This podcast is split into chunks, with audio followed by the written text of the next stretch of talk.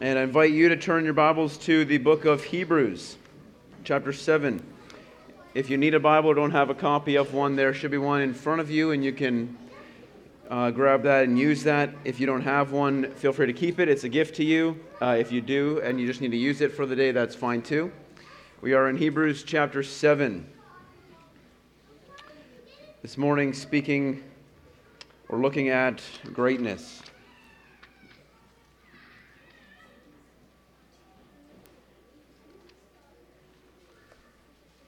When you think of that word greatness, who comes to mind? Like, think of uh, somebody of significance, Bible or non. Tom's hand is up. If anyone is thinking of Tom, thank you, Tom. I wasn't thinking Tom. That wasn't, that wasn't the first one. That's good. History is full of names, and it's full of very significant names. And Scripture is full of names. As we know, some of them we can't pronounce, and some of them we've never heard before, but some of them are very significant to us for a number of reasons. There are recognizable names to almost everybody, and then there are names that maybe some of us have never heard before.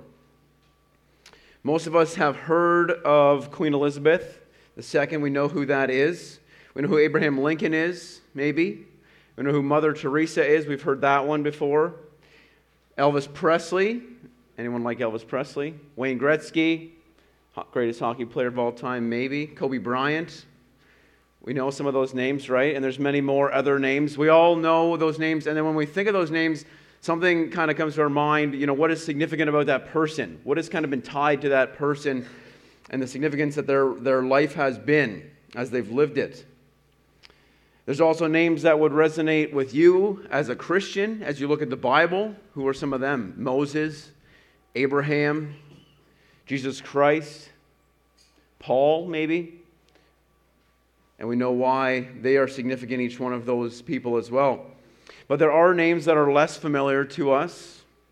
Who knows who Larry Tesler is? He's the one who invented copy and paste on your computer. Praise God for Larry Tesler right? Copy and paste is a wonderful function that we get to use, and it saves us much clicking. Or uh, Willis Carrier. You guys will all be thankful for him, or most of you. He's the man who invented air conditioning. Willis Carrier. Did you know that? Yeah, praise God for air conditioning, right? Or the beach, but the two are both very helpful. One more Alexander Fleming. Maybe you know him. He invented antibiotics and so maybe more than once has saved your life or at least made your life easier because of the invention that he has come up with. Anybody recognize those names? I didn't recognize any of them as I read them. Some of you may recognize a few of them. What about the Bible? We have Onesimus. Who knows Onesimus or Onesimus, however you pronounce that? The fugitive slave of Philemon. The only reason I know that is him is because my grandparents had a company named after them and that was the only reason I knew Onesimus was a Bible character. Otherwise, I wouldn't have known that as well. Or Tychicus. Tychicus. He was the one entrusted by Paul to deliver the letters of the Ephesian to the Ephesians and the Colossian church. Can you imagine if he wasn't wasn't around to do that? Maybe Paul would have had somebody else out, but seemingly insignificant, but he was the one who delivered those letters and served among uh, with Paul, and it was certainly a great encouragement to him. What other names should people know? There are certain Bible characters that just cannot be overlooked for the role that they play in God's redemptive history, like Moses, like Abraham, even Paul as he establishes the church in the New Testament. And so we have to recognize and appreciate the way that God has used certain people to help us to better understand the gospel and the way that God works. And apart from Hebrews, this book in chapter 7, we would not consider Melchizedek as a list of names that we should know about, even, and uh, that we should talk about. And it seems that as we come to this book, that the Hebrew, uh, or the author of Hebrews, this pastor, is discovering this for the first time and making this connection, and he's sharing this with these believers, most of them from a Jewish background. He's sharing this insight with them, but he's making this connection that Melchizedek is related in the way that he worked, in the way that he's uh, shown in Scripture, he was related to Christ as a type of Christ. And so Melchizedek is a name then that we need to better know because it better helps us understand God's redemptive plan in history through Christ Jesus. Several times in Hebrews, we've already read according to the order of Melchizedek in comparison of Jesus and Melchizedek, Christ and Melchizedek. And the author of Hebrews had to wait to present that to his to his congregation and those that he was sharing with. But comparison really is an effective form of describing somebody, right? It's, a, it's an effective form. Wouldn't I love to be described alongside some of those great people in the Bible and in history for the things that they have done? And this morning, Jesus is compared to a historical figure according to the Old Testament scriptures.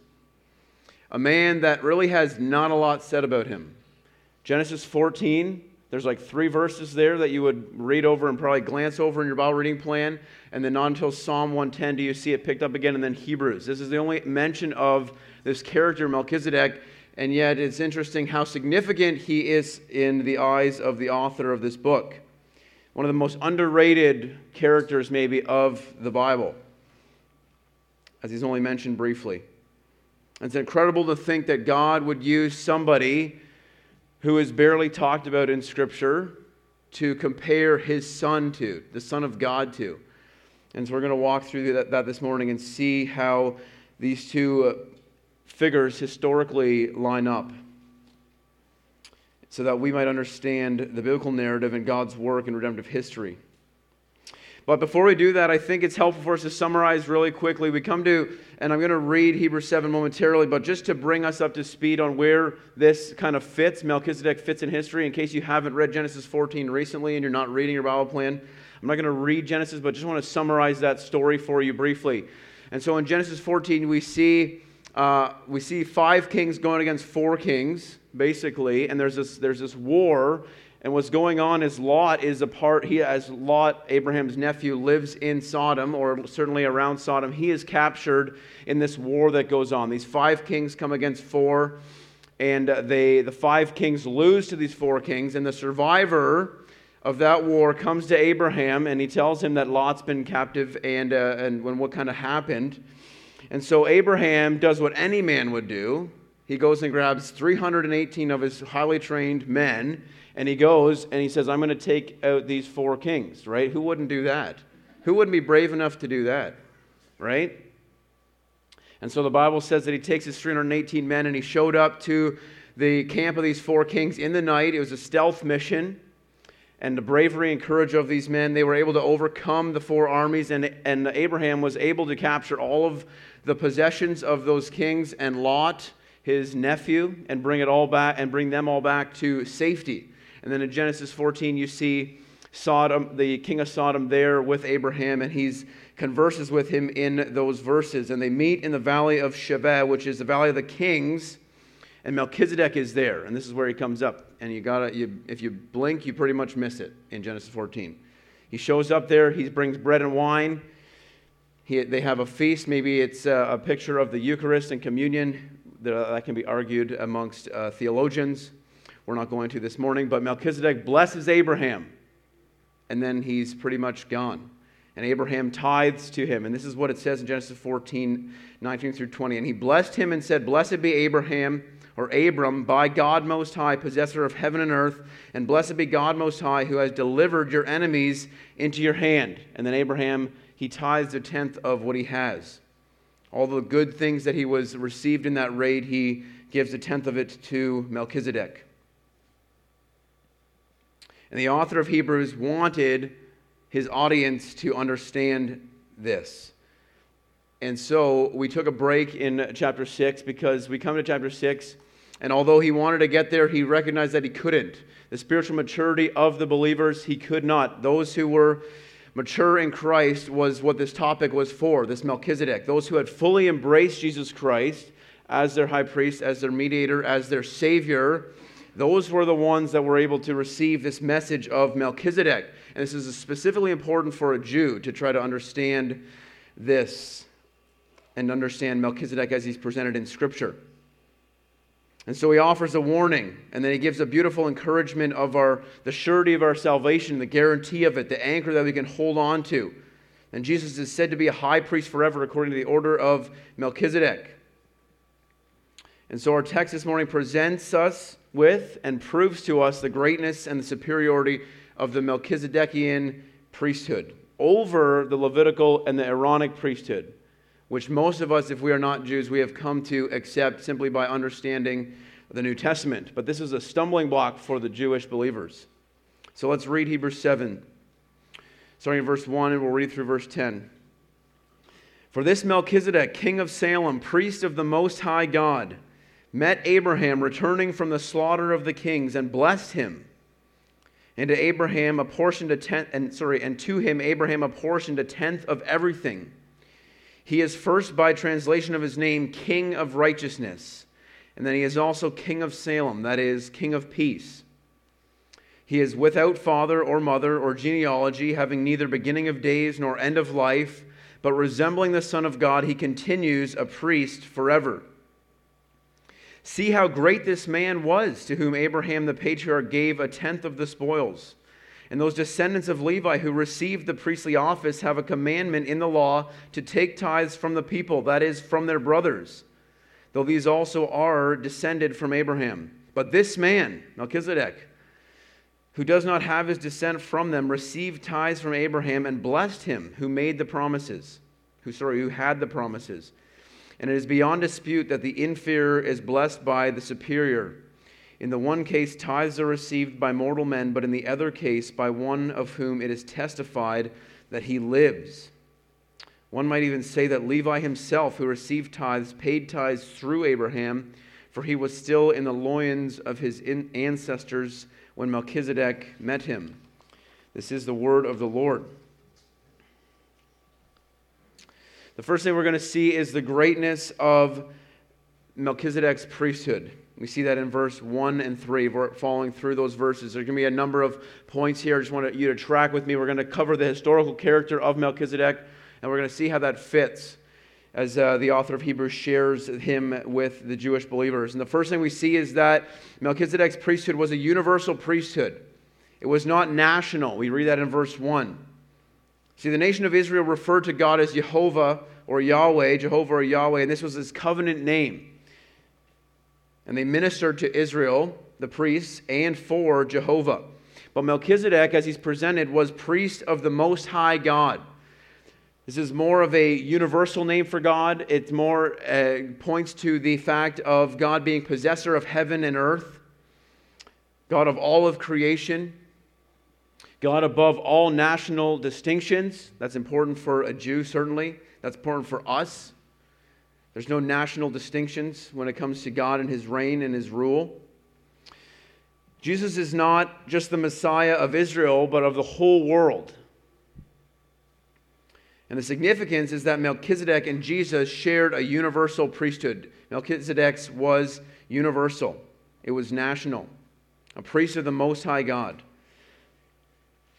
And this priest, Melchizedek, he served the one true God hundreds of years before the Levitical priesthood came into effect. He served God as a priest.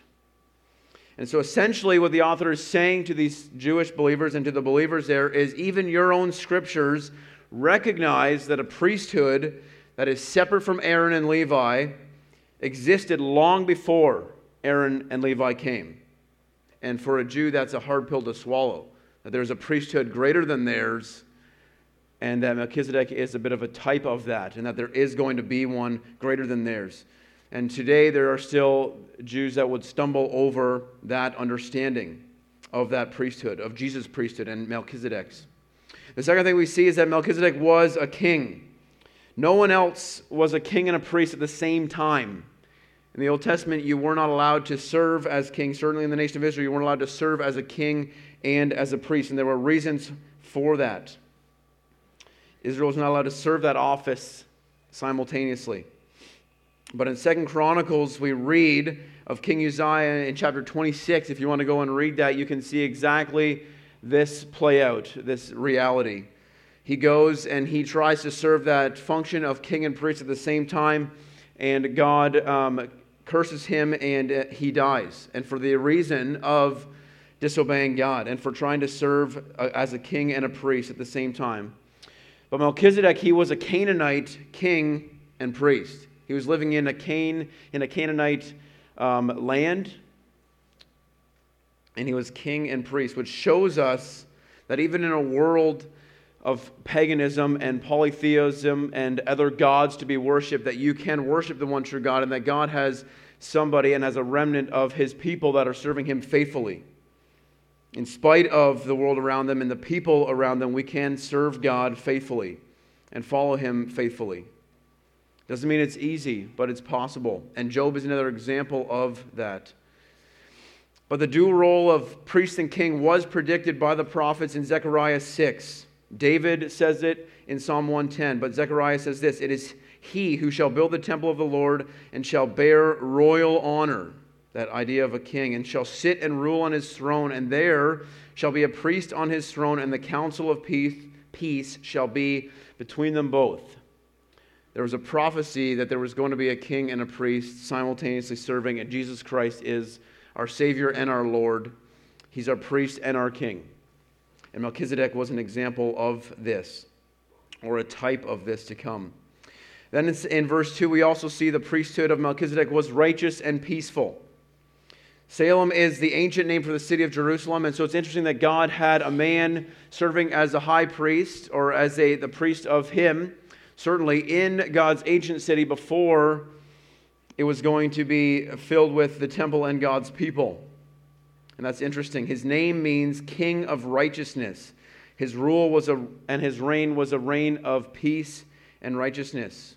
It was peaceful. And we notice this because he didn't participate in what was going on in Genesis 14. He wasn't a part of the war that was going on between the kings. He was a peaceful king. And his name was great for those reasons for being righteous and for being peaceful. The, next thing we see, though, about Melchizedek is that his genealogy was missing. In verse 3a, we see this. The Bible character, according to Genesis 14, of Melchizedek has no genealogy. That doesn't mean that he was eternal. It doesn't mean that he was an angel or a ghost or some kind of figment of an imagination. Just because he doesn't have a genealogy in Scripture doesn't mean he doesn't actually have one. But it is interesting that this, is, this language without genealogy is never used in Scripture because it doesn't make sense. Everybody has a genealogy.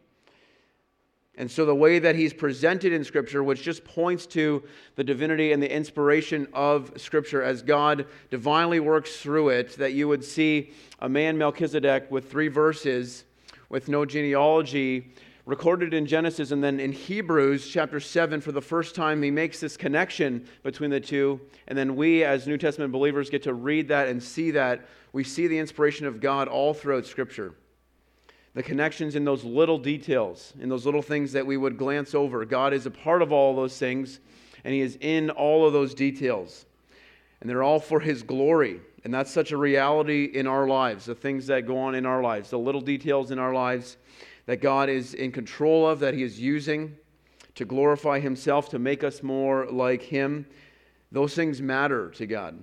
And they are part of our lives for a reason. And Melchizedek is part of the Old Testament for a reason. Because he was personally appointed by God to serve as a king and a priest. So the point is that origin is irrelevant to the Melchizedekian priesthood. It's irrelevant.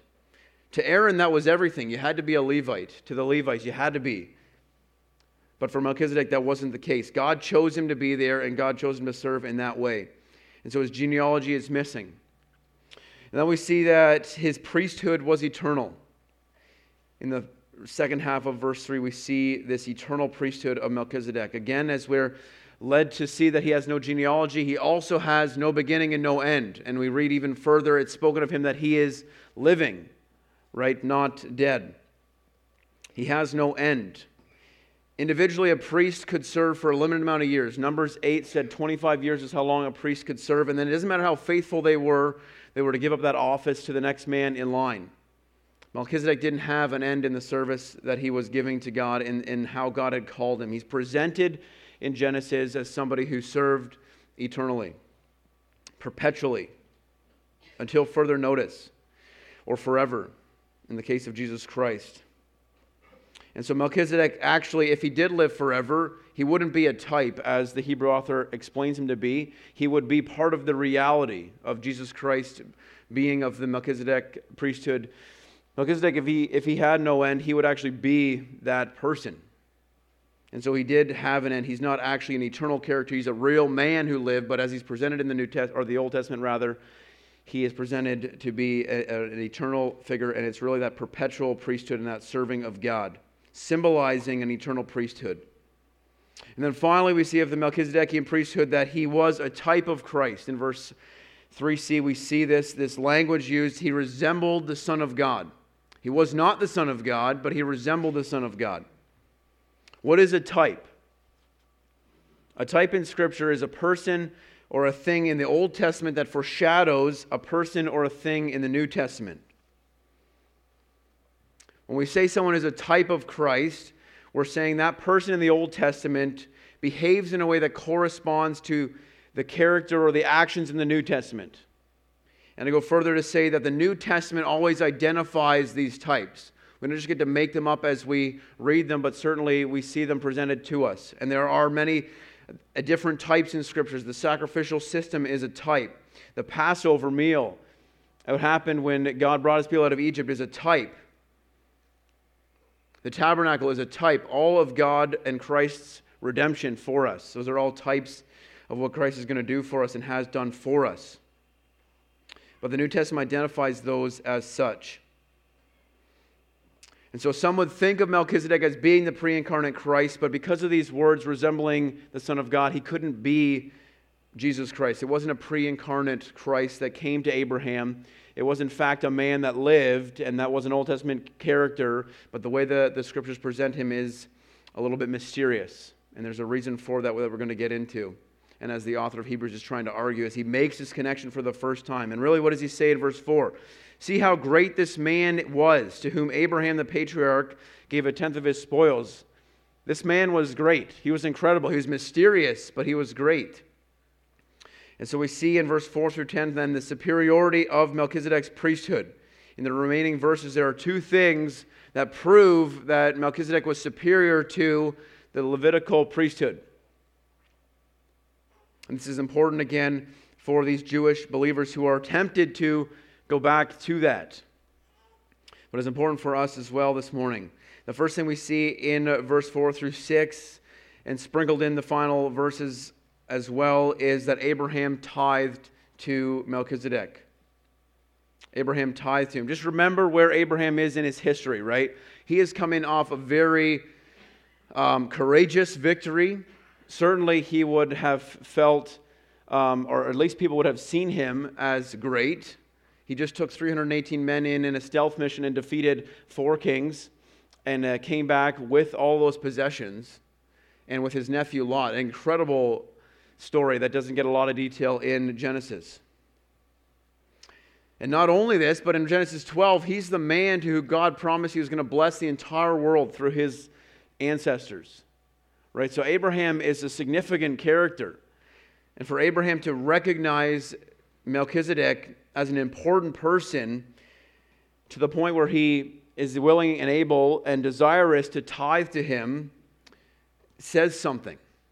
Abraham recognized the greatness of Melchizedek, of this character, of this king that came to him, of who he was, of how he's appointed by God, and of how he was serving the Most High God. See, Abraham was under no obligation to tithe to Melchizedek. Like the nation of Israel was to tithe to the priests, Abraham wasn't under any obligation. But he recognized his worthiness, he recognized God's call on his life as, the, as a, a priest of the Most High God, and so he voluntarily gave to God. And the reality is for you and me, we are under no obligation to give a certain amount or percentage or anything to God. We're under no obligation. The New Testament doesn't tell us we need to serve this much and give this much. Right? God, that's open ended but it's implied that when we look at the gospel and when we look at what Jesus Christ has done for us and we look at who God is and the character of who he is and his son, that we are going to want to give to him great things our lives, our service, our resources, all of those things. See, Abraham's tithe represented thankfulness to God. But it doesn't mean that our giving is not optional. We give based on our love and our devotion to God. And what does Jesus say in Matthew 6? Where your treasure is, there your heart will be also. The amount that we give and, and the things that we give, it tells God and it tells us where our treasure is and how much we love God. And so, do I recognize that all I have is because of Christ, because of God? That without His love for me, I would not have the things that I have. And that I give to God because, wow, God would choose to bless me, a sinner, somebody who does not love Him faithfully, who does not deserve this. There's nothing that I deserve. The only thing that I've earned in this life is hell. Everything else is by the grace of God that I have it. And so, out of gratitude, God, here is a gift to you. Here's my worship to you. That's what we see when Abraham tithes to the high priest Melchizedek. So some will be tempted to doubt what the author is arguing, especially a Jew. Well, the Levites, they collected tithes as well. We see this argumentation in these verses. The Levites collected tithes. That means they're great, right? Because of that.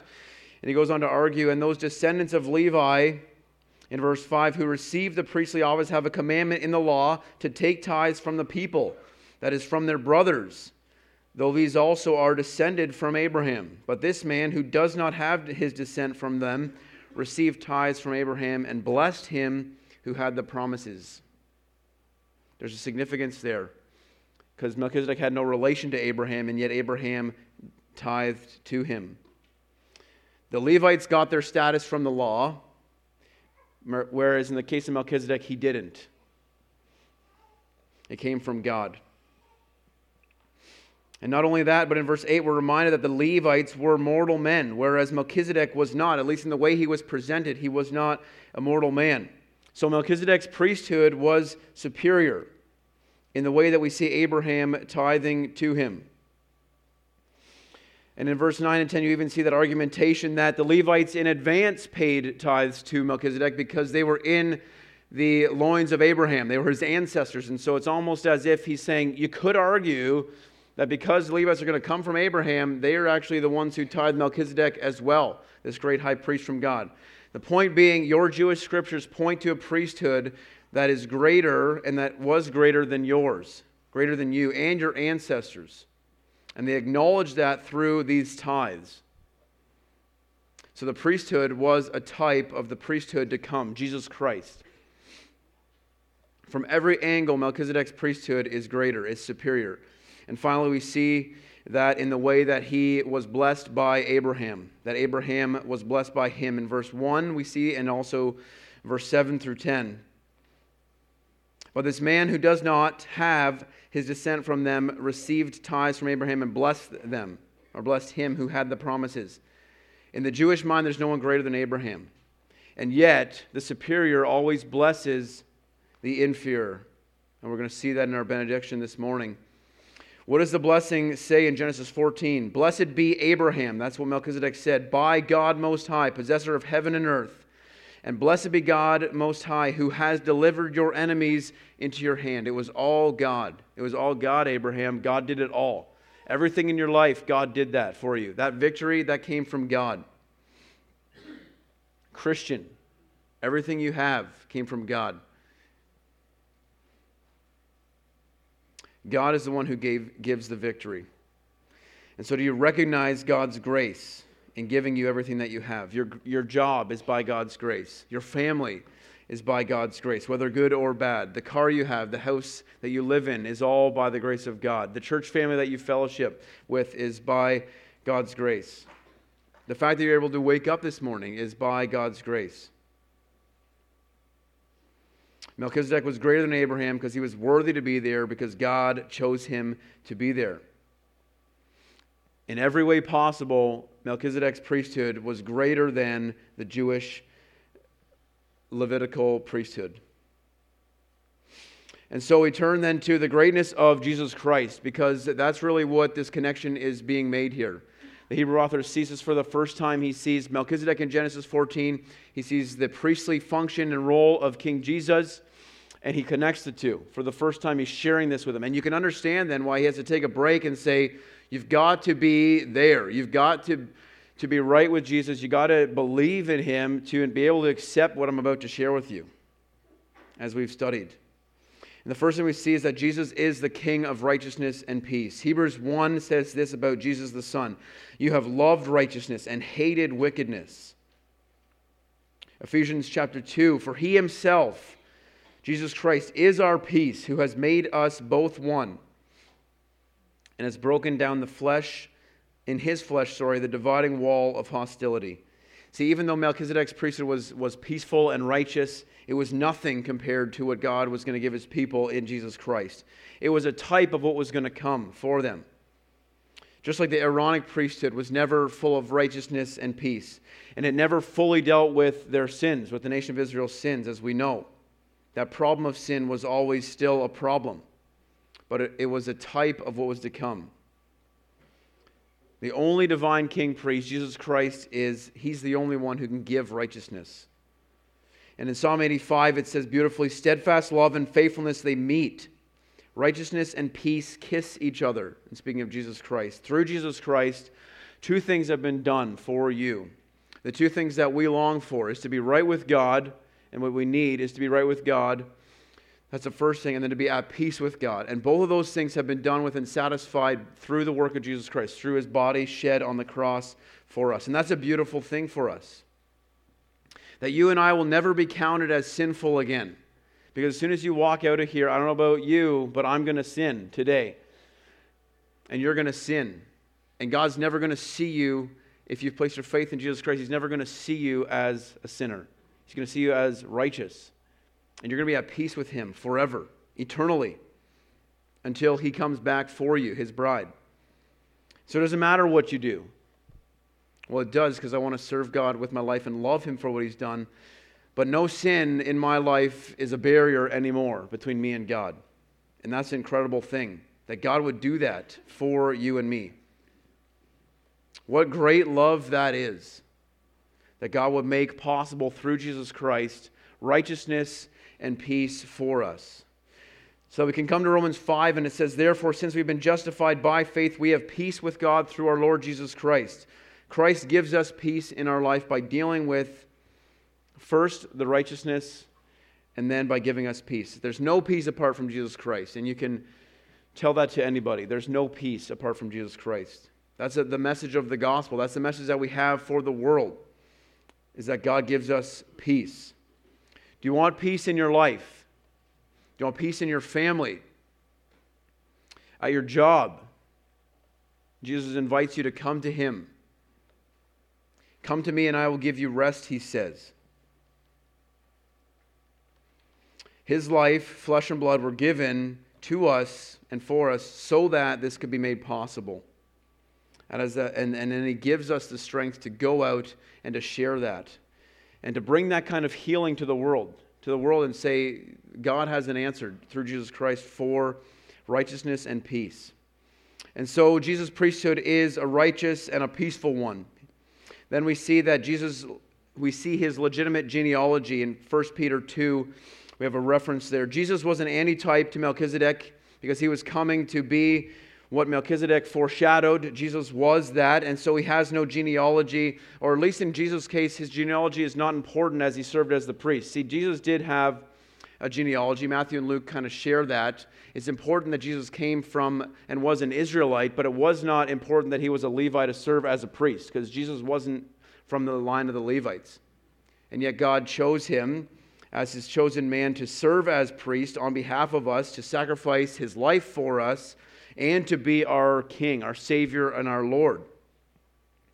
And so, according to Jewish scriptures, Jesus wasn't qualified to be that, and yet we see through Melchizedek that Jesus certainly was by the way that God had chosen him. Jesus was legitimate because of his personal worthiness, not because of his heritage and his lineage. He was worthy because God chose him, John 3:16, right? God so loved the world that he sent his one and only son. And 1 Peter says he committed no sin. Neither was deceit found in his mouth. He was perfect. He was able to be that perfect high priest for us because of his perfection. And so Jesus' genealogy was legitimate, and Melchizedek foreshadows that. And then finally, we see Jesus is our eternal priest. I said a priest can only serve for a time. We know that because of the Old Testament. The priesthood was always temporary. And it ended when the temple was destroyed in 70 AD. In 1 Timothy 2, verse 5 and 6, they say, There is one God, there is one mediator between God and man, the man Jesus Christ, who gave himself as a ransom for all, which is the testimony given at the proper time. Jesus Christ is the true priest, he's the eternal priest. John 1. For in the beginning was the Word, and the Word was with God. Jesus is eternal. And we've sung of that this morning. So that when we come to Hebrews 7, as Jeff's going to share next week, it says this in verse 24 He holds his priesthood permanently, and he can, because he continues forever. Consequently, he is able to save to the uttermost those who draw near to God through him, since he always lives to make intercession for them. God is our eternal, Jesus Christ is our eternal high priest, constantly at the throne of God and with God making intercession for us. He's our great high priest, our living high priest. It's incredible that we serve a God, we serve a, we serve a king who is coming back for us and who is eternal. The priests that made sacrifices for the Israelites were, was not. Their work was never lasting, it was never permanent, and yet Jesus Christ's work on the cross is sure and it is permanent for us. And so it's an assuring word to the Jews and to the world that who had come to Christ, to, uh, as the author shares, this is an assuring word to them. And so, as we conclude, then, as we wrap this up, let's go back to that thing, the, the idea of names, as we thought about at the beginning. There are names that are recognizable to almost anybody. What names should those people know? What names should we know? Many have heard the name of Jesus Christ. Some have heard Jesus Christ and seen the wrong things about Jesus Christ. And when you and I invite people to know Jesus Christ, we're not inviting them to follow us, we're inviting them to follow Jesus. And so, even though you're imperfect and you're going to sin, that doesn't mean you can't invite somebody to know Jesus Christ and to follow him. Because you're not calling them to follow you, you're calling them to follow Jesus. Jesus, who is perfect, Jesus, who died for their sins. Come and see through Jesus what God has done and what he can do for you. That's the name that everybody needs to know Jesus Christ. He's the man who died for the sins of the world, for the whole world. He's the man who died so that we can have a relationship with God. And you can either reject that or you can place your faith in it. You have two options. And if you place your faith in Him, then you have an anchor, as Jeff shared last week. You have someone working for you, making intercession for you, helping you through His Holy Spirit in your life. You have someone who you can hold on to in the storms of life because we know that life is hard. But because of his greatness, because of who he is and what he's done, we can hold on to him. Because of the permanence of his priesthood, we can hold on to him. Because he's dealt with our biggest problem, our sin. He's dealt with that. And so cling to him, hold on to him. Jesus Christ is the name that we need to know. Jesus Christ is the name that the world needs to know. Let's pray as we close this morning. Father God, thank you again for this time to come together this morning to consider Christ and to consider how you have used all of Scripture to point to Him, God. We thank you so much for that. We thank you for that reality that is seen in the Hebrew author as he connects Melchizedek to your Son, Jesus Christ, God. And we thank you so much that, that you sent a son and a priest and a king for us to submit to and to look to, one that loves us one whose work is eternal and sure and permanent, God. And we are so grateful for that, that when we leave here this morning and we consider the gospel and the goodness of your grace in our lives, that we are going to turn away from that at some point this week or today. And we're going to reject that and we're going to choose to do something that we know your word says is wrong or is against what your will is for us. And yet, because of your Son and Jesus Christ and his work, we are able to come to you and to be seen as righteous. And God, that is a work that is so good for us, something that we can hardly grasp and hardly thank you for. And yet, God, we are here this morning to do that and to thank you and to worship you because of what you've done for us. And so, God, we pray for your help and your guidance as we consider these things and as we consider your word. May these truths and these realities help us to treasure you more in our lives as we leave this week. God, we pray for these things in your Son, Jesus Christ's name. Amen.